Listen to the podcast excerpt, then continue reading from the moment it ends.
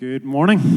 Thanks so much, Dave, for the invitation to come and share with you this morning. I'm trying so desperately not to be the uncle who, when you were growing up, you rolled your eyes at, who hadn't, you hadn't seen for a few months, and you bumped into at a family gathering and said, "My, haven't you grown?" You know. And uh, so I'm trying not to be that among you this morning, but it's so encouraging uh, to be here and to be among you and to hear and see and glimpse some of the encouraging work that God is doing among you. We're going to read together from Hebrews chapter 10 verses 19 to 25 to help us think about this theme of community in the church, what it means to be scattered together. And as I read this, this is God's word. This is the only bit in the next half an hour or so that is 100% accurate, 100% reliable, 100% trustworthy. So uh, let's dig into God's word. Hebrews chapter 10, verses 19 to 25. Therefore, brothers and sisters, since we have confidence to enter the most holy place by the blood of Jesus, by a new and living way opened for us through the curtain that is his body, and since we have a great priest over the house of God, let us draw near to God with a sincere heart and with the full assurance that faith brings, having our hearts sprinkled to cleanse us from a guilty conscience, and having our bodies washed with pure water let us hold unswervingly to the hope we profess, for he who promised is faithful. And let us consider, let us consider how we may spur one another on toward love and good deeds, not giving up meeting together as some are in the habit of doing, but encouraging one another, and all the more as you see the day approaching a couple of weeks ago, I found myself in the middle of a really difficult conflict situation.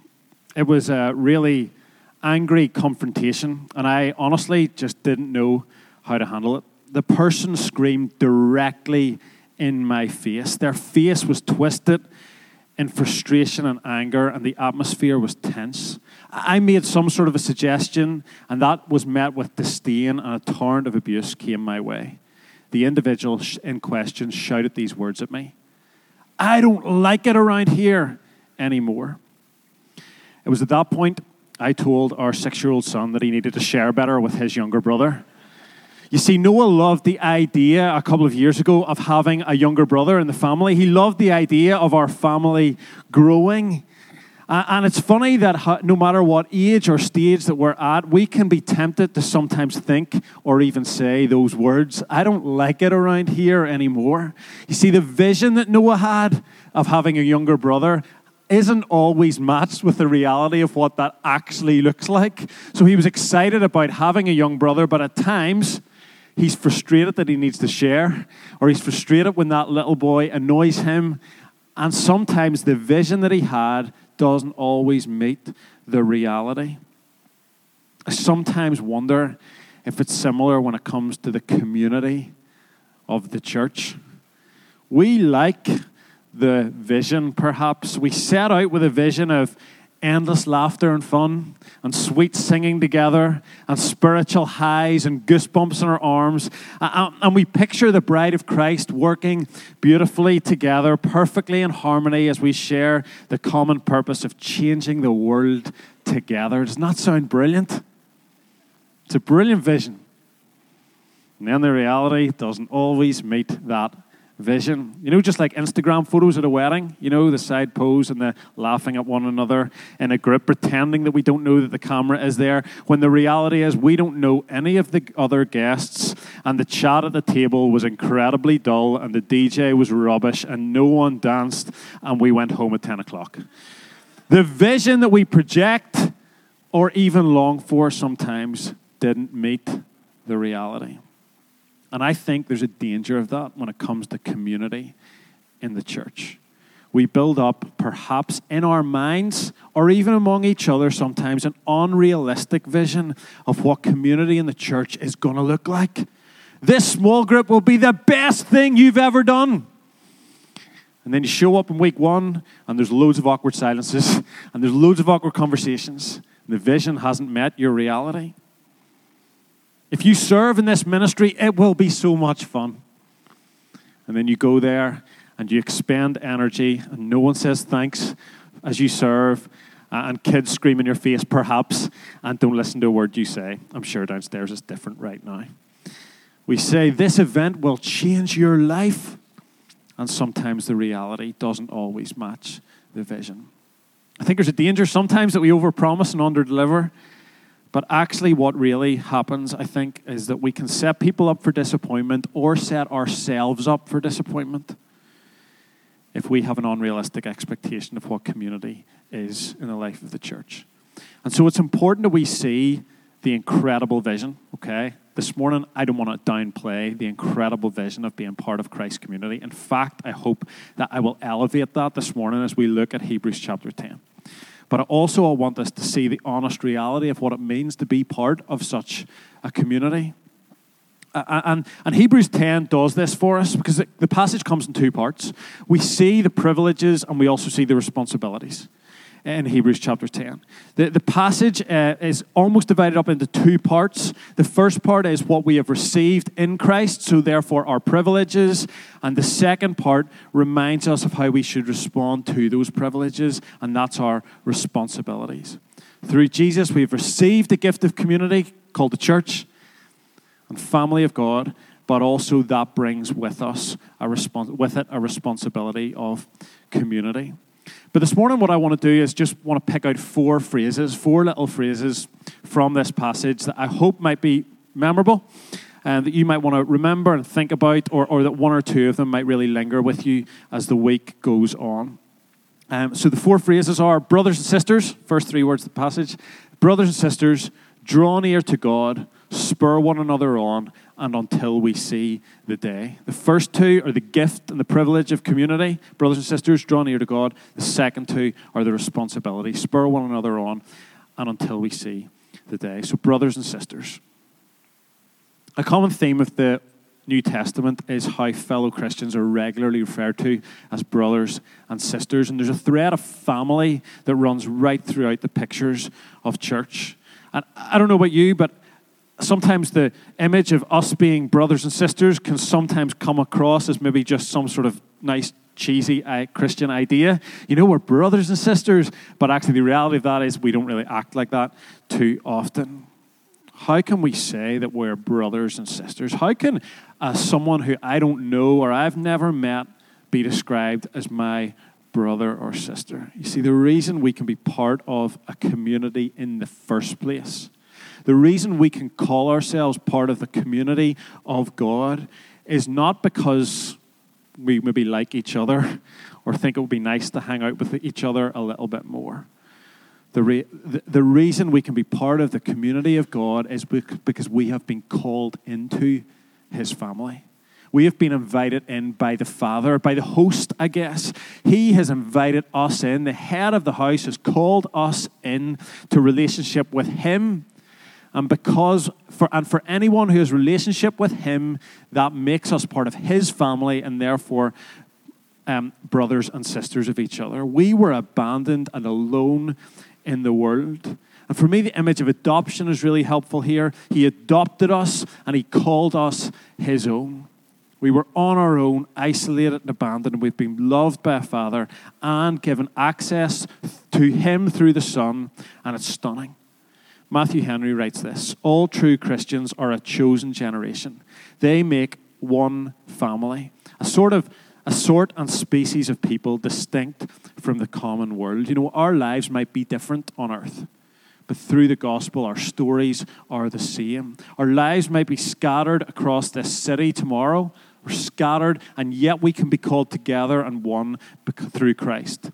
And just like a family aren't always in the same room at the same time, Okay, that's realistic. And family, we don't always, we aren't always in the same room at the same time or in the same place at the same time. There is still this bond that unites us and binds us together. And so your life, our lives, are different. They will be different. Our contexts are different. Our backgrounds are different. But compared to the perfection of God, we are all on some sort of level footing with one another. I heard a phrase last year that I love. I think I may have said it here before, but the ground is level at the foot of the cross. The ground is level at the foot of the cross. And what I notice is that about this passage is that there's no singulars in the passage. If you look at the language that, that the writer of the Hebrews uses in this passage, there is not one, everything is a plural um, in, in this passage. So there's lots of we and us and ours, and there's no I or me or mine. And I think that's something powerful to say to us as the family of God. In fact, the majority of the New Testament wasn't written to individuals to read on their own, but actually it was written to groups of people to be read in community together. In Christ, there are no singulars, there are only plurals. In Christ, there are no singulars, only plurals. If you are in Christ, then you're adopted. You have been adopted into his family, and you become part of the people of God. There's no fringe members of the family. You're in. You've been adopted and you've been brought in, and you're part of the community of God. In fact, God Himself is plural. Do you get that? The Trinity, Father, Spirit, Son. God Himself is plural. There's no singulars in the Godhead. Think about that in a world rampant with individualism, in a world out there that encourages you, you know, we have personal everything, you know, personal shoppers and personal trainers, and on the commute in the morning we search for single seats. I know we do. And that, that's what we do. We like being alone or isolated at times. We, we retreat behind our front doors all too often. And yet, in a world rampant with individualism, we are called into a family of God. Brothers and sisters together. You and I used to be individuals. But in Christ, we're not that anymore. We're the body of Christ, the family of God. And in, in the family, everyone belongs. And attendance in the family isn't really driven by what's going on. I mean, can you imagine getting an invite from your family at Christmas? You know, hey, here's the date, or Christmas Day, for example. Can you come and spend the day with us on Christmas Day? We would love to see you. And you say, okay, thanks very much for the invitation. Can you tell me what sort of music is going to, are you going to be playing on the day? You know, what sort of music is going to be going on? Or what are the activities that we're going to be doing? Because I just need to work out whether I like those activities. Or, yeah, I'll come along, but can I have access to the TV remote for the day? Can I actually have control of that remote? Thank you very much. In fact, I've realized that at times I have done that in my family. But, you know, we, we don't determine attendance to our family based on what's going on, based on whether we like what the activities or not, generally. Attendance is driven because we want to gather with the people, because they're our family. We want to connect with them. We love them. You know what? This is not an event. 11 a.m. on a Sunday morning, this is not an event. Wednesday night in your community is not an event. This is a family gathering. This is a family gathering. And this gathering doesn't just start at 11 a.m., it starts as soon as you get here. As soon as you get here, the family, the family gathering starts. It's, it's happening as you arrive. It should, so, so what if you aimed, what if your aim for a church wasn't to be the best church, but to be a loving family? What would that look like? How would that transform how you relate it to one another? Not just seeing the functions of church, the activities of church, but seeing the family of God. How are we treating each other as family? I think it should mean defending one another fiercely just like you defend another member of your family if they were being spoken about negatively, I think we should fiercely defend one another. It should mean prioritizing time for one another like we would our family. It should mean listening well to one another, encouraging one another, and praying for one another. We're brothers and sisters together, but also the, the encouragement here, the invitation in this passage is to draw near to God. And I think this is important to highlight and, and to see that actually the passage shows us that the access privileges have been opened up to us. We have been invited into a restricted area. You know, people get excited about a VIP area at times. It's not really a VIP area. It just means you've probably paid a little bit more, uh, or uh, we want to we want you to think that you're really really special. But you know, we've been invited into a restricted area. We've been given confidence to enter the most holy place. We've been cleansed from a guilty conscience, and we can draw near to God in intimacy. We just sang, How great is your love. And, and that's what this passage is, is also showing. That we can draw near to God because He has drawn near to us. I was once impressed that my parents traveled to Dublin on a rainy Monday to cheer me on during a marathon, okay? But we have a God who traveled far further to reconcile Himself to us. He, he stepped through the curtain, he smashed through the curtain and made a way for us to be with him. He reached across a divide and welcomed us in. We were enemies of God and he brought us close. He drew near to us so we could draw near to him. That's the purpose. We don't just meet to have community with one another, as important and brilliant as that is. We gather from our scattered lives to have communion with him. Not just a community together, but have communion with God. Now, of course, I know God is present everywhere in the world. He promises to never leave us or forsake us. God is with us everywhere. We know that. But God also promises to be with his people when they gather in a special way. You see, in the Old Testament, I think we can miss that. In the Old Testament, the place for people to meet God was the temple. And the writer to the Hebrews is kind of drawn on that image here as he writes. You see, they, they, they had to meet God in a physical place. It had to be a building, it had to be the physical place of the temple. But in the new covenant, where is the temple or what is the temple? You see, in the new covenant, God's presence isn't restricted to a specific building, but it is found in the temple is represented by his people. God's presence is found as his people gather. Do you see it? God's presence isn't found in a building, but among his people. And God tends to do powerful things and tangible things when his people gather. A whole nation was moved to repentance when Esther preached. 3,000 people trusted in Jesus when Peter shared God's message at Pentecost. Jesus to- told us or said that when two or three people are gathered together, that he would, his Father would be there. And James encouraged the sick to call the elders of the church and pray and anoint them with oil. Significant things happen when God's people gather together. I think we can take it for granted, but don't miss the invitation. Don't miss the invitation to draw near to God because He wants to draw near to us. Over the last nine months as a family, we've been walking through a bit of a journey um, of uh, beginning to uh, a process of respite fostering. Um, without going into a huge amount of the details, we basically have a, te- a young teenager who comes and stays with us some weekends uh, and some days and, and, evenings during the week. And um, it's been interesting and great and all of that. But we, we went a few months ago to visit uh, my family, my mum and dad, uh, on a Sunday afternoon. And uh, this young man hadn't met uh, my family before. And so I told him, I prepared him for this visit. We were going, and I was saying, you know, you're going to meet my mum and my dad, and they're going to be there. This is the people who, who are going to be in the house. And so you'll meet, and I, I, I said, you'll meet my mum and dad. And that was fine. We uh, arrived at the house, and Dad opened the door, and he welcomed um, this young man into, into his home. And I, I suppose I didn't say who it was or anything. I told him, you know, whose house we were going to.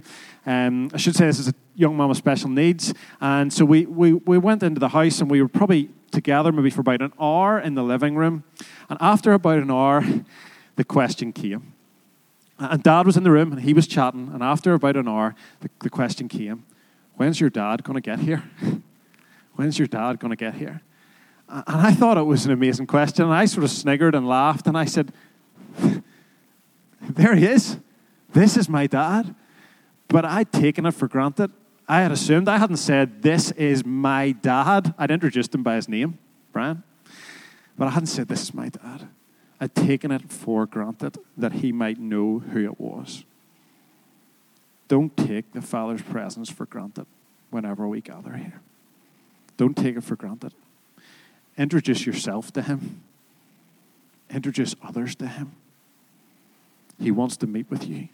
The goal when we gather is to meet with the head of the, of the family.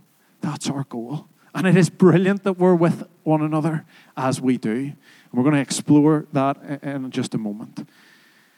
But this is about encounter. It's about intimacy.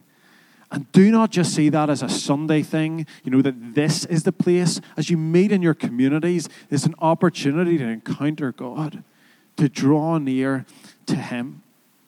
Why would we want to miss, miss out on that stunning invitation? God does significant things when His people gather. Don't miss out. So, some, those are some of the privileges, just some of them, brothers and sisters, family, and this invitation to draw near to God. I want to touch on the responsibility. Spur one another on.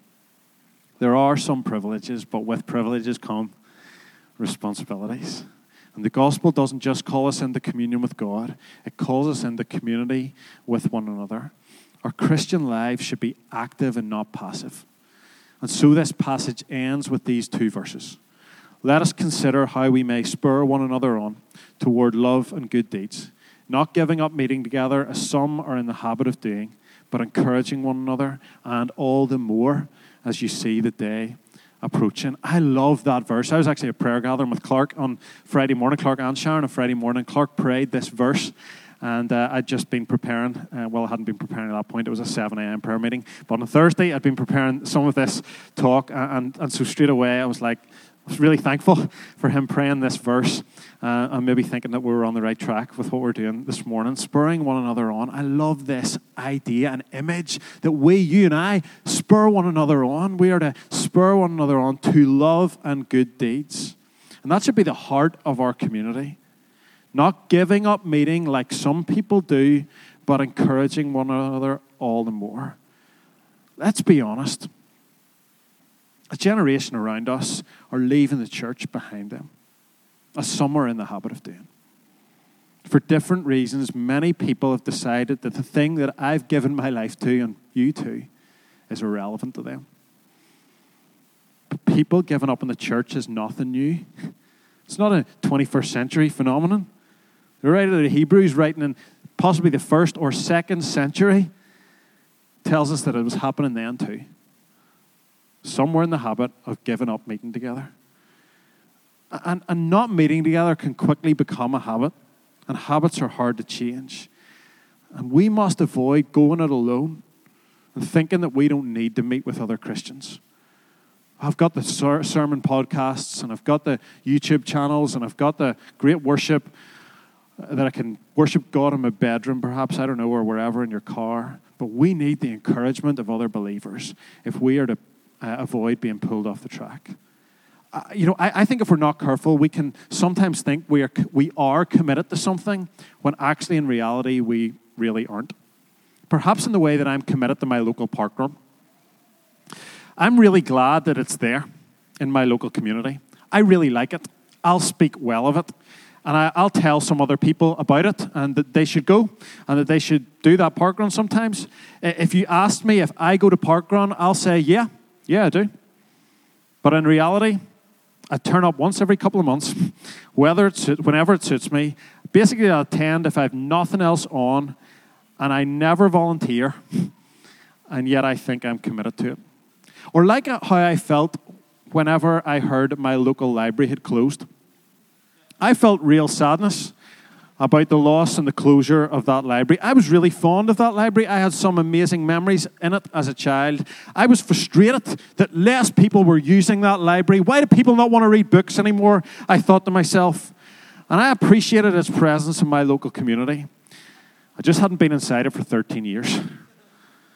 We sometimes think we're committed to something when in reality, perhaps we aren't prioritizing it. And I think that's how many people view the church. Of course, some people are negative and antagonistic towards us and it. But I think many people in our generation aren't just cold towards the church, they just don't prioritize it. Tim Keller says this Everyone says they want community and friendship, but mention accountability or commitment to people and they run the other way. We're not here to consume content we're not here to rate things out of 10. Please don't this morning. But we are here to be part of a community that spur one another on to love and good deeds. That's not just a minister's job or a pastor's job or a leader's job. That is everyone's job. It's all of us. In a family, everyone serves. Everyone serves. Well, actually, My two year old doesn't do very much, but uh, in a family, most people serve. Well, that's what we're called to do. We're called to pitch in and serve, and we serve not just by how we volunteer, but by who we are. We don't just rely on the community created by the church. Oh, it's a great church because it has a great community. We are community. We create community through our lives. And you know, this will not be a welcoming church just because there's a bunch of amazing people with green lanyards at the door. And they are brilliant. This will not be a welcoming church just because there's a bunch of people with lanyards in the door who smile. This will be a welcoming church if a bunch of people open up their lives to one another. I can think of times when someone's prayer has brought a change in something in my life. I can think of times when someone's encouragement has spurred me on. I can think of times where someone's word in a, words in a small group have, have, have challenged me. I can think of times where seeing someone serve in an area of need and be sacrificial has spurred me on to be more sacrificial. How can you spur one another on to love and good deeds? And you know what? I actually think this happens in really ordinary ways and pretty unspectacular ways too. In fact, I think the heart of Christian community is giving yourselves permission to be ordinary and unspectacular, to invite people into your ordinary lives and share it with one another. You don't have to be dynamic, you just have to be faithful.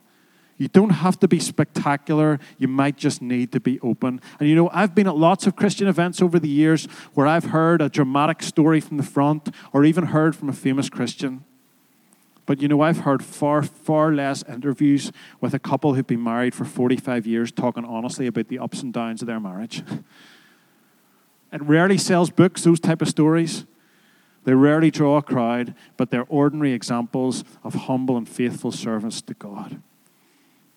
In the summer, I read a book called Ordinary, and in it, one woman sp- spoke about going to church with many middle class people who are mostly older than her and live pretty normal lives. This is what she wrote My life is really rich in dirty dishes these days and really short in revolutions. Preach. Uh, I have come to appreciate the community their lifetimes of sturdy faithfulness to Jesus, their commitment to prayer, and the tangible, beautiful generosity that they show in unremarkable ways. Each week, we average boring sinners and boring saints gather around ordinary bread and wine, and Christ Himself is there with us. It never sells books, it won't be remembered, but it, it's what makes a life. And who knows, she writes, maybe at the end of days, a hurried prayer for an enemy, a passing kindness to a neighbour, or budget planning on a boring Thursday will be the revolution stories of God making all things new. I have no idea how budget planning on a boring Thursday. Still, will be a revolution story, but maybe that speaks to you this morning and gives you hope. Do not be scared to be ordinary. Don't feel the pressure to be spectacular, but learn from the ordinary, average, sorry, saints and sinners that make up the life of this church. And be inspired by their faith. See God in the mundane as well as the miraculous. We need both in the community of the church. Invite people into your ordinary lives and your unspectacular communities. Don't think it has to be the perfect home before you invite someone in. Don't think you have to be the perfect example. Maybe you just need to be the personal one. Work out how you can impact the city in consistent and ordinary ways. Say yes to revolution, and then roll up your sleeves to do the dishes. That's community. I've mentioned running several times last time. It can seem to people like an individual sport, but in the last year, I've found joy in competing as part of a team. And recently, we competed as a club at a local kind of relay race, um, and it was amazing to experience the dynamic of being part of a team. You know, guys who would normally be competing against each other. We were training together in the run up. We were encouraging one another. We were supporting one another. And all because we had the common purpose we had a common purpose. And, you know, in the church, we need to see the common purpose that we have. Yes, at times we will be scattered to different parts of the city to work, or we will be scattered across different communities in the life of this church, or we'll be scattered to live in different parts of the city. But we are together because of our common purpose. There's no place for competition in the kingdom of God, there's no place for it. We have a common purpose. And it's referred to, I think, at almost the start of every gathering here, Central has a common purpose. And so as you work towards that common purpose, you need to spur one another on because it's hard. It's a big vision, it's a big goal, and you need to spur one another on. This city will not be transformed just by opening those doors on a Sunday.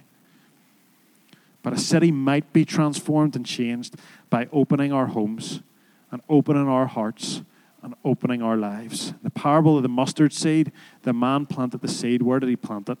He planted it in his own garden first. Plant community in your life first and let it grow from there. Last phrase, and I'll do this one quickly. Until you see the day. I would love us this morning to have a bigger vision for Christian community. Because the community the, the vision that this passage leads us towards is huge. In fact, it's eternal. Encourage one another all the more until you see the day. The community you are part of will last forever. Some of you here lead leading communities right now are freaking out. Lasting forever. I thought I signed up for this thing for a year. But this isn't it. This isn't actually it. Yes, the church on earth is brilliant, but it's also flawed. So don't pin your hope on a faith. But sorry, don't pin the hope of your faith on a flawed community of people. Put your hope in a perfect Christ. I know people have been let down by the Christian community in the past. I know people have feel let down at times by the church. You might even have or do feel that from time to time. But don't pin the hope of your faith on a bunch of broken people. Put your hope in Christ. You see, as Christians, we have a secure and certain hope for the future that we will finally meet Jesus face to face on the day that we die or on the day when he returns. But the church will live on.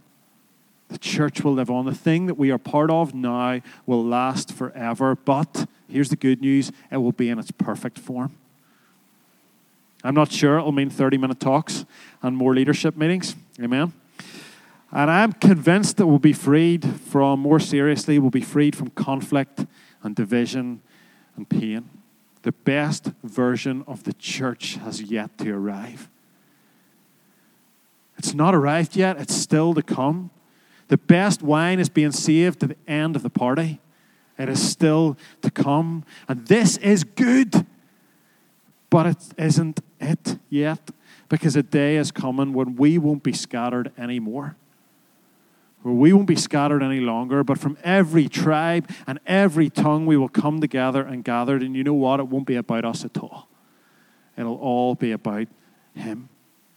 And in the meantime, let's keep making it about Him, but also let's keep going in the right direction by spurring one another on to love and good deeds because we need an eternal perspective in our earthly lives.